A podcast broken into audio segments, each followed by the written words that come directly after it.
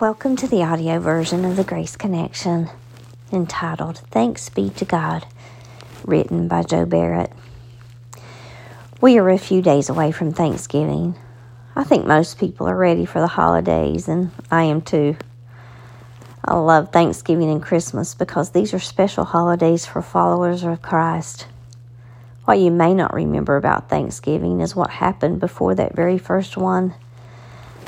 The most intense moments of thankfulness are not found in times of plenty, but when difficulties abound.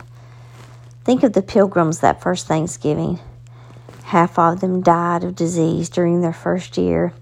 Hearts were broken, and not one family was left untouched by death. Out of all that grief and sorrow, Thanksgiving was born. 1 Corinthians 15, verses 55 through 58 says, O death, where is thy sting? O grave, where is thy victory? The sting of death is sin, and the strength of sin is the law. But thanks be to God, which giveth us the victory through our Lord Jesus Christ.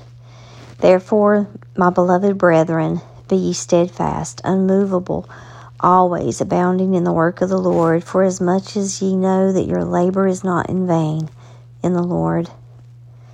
Their gratitude was not for something, but for a Savior and for the hope of heaven. After all, freedom of worship was why they traveled to America. It was that same sense of gratitude that led Abraham Lincoln to formally establish the first Thanksgiving Day amid the Civil War when the list of casualties seemed to have no end and our very nation struggled for survival. America has taken a lot of hard hits in recent days, but perhaps this year will be one of the best moments for giving thanks that we have experienced for many years. Let us be thankful that those who die in Christ are not dead, but alive in Christ, and with Him this very moment. I can give thanks for that. I believe we all need a break from the world and the cares of this life.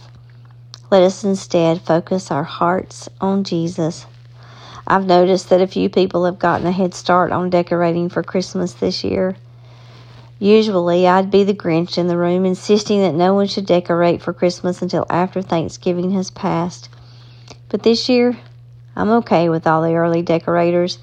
We need Thanksgiving and we need Christmas because we need Jesus. Christ is still at the heart of these holidays, and when we focus our hearts on the Lord, there is a kind of healing that takes place within us. So, I'm glad this is the last Sunday before Thanksgiving. These next six weeks, if you let your heart embrace the God who loves you, provides for you, and died for you, should be a breath of fresh air.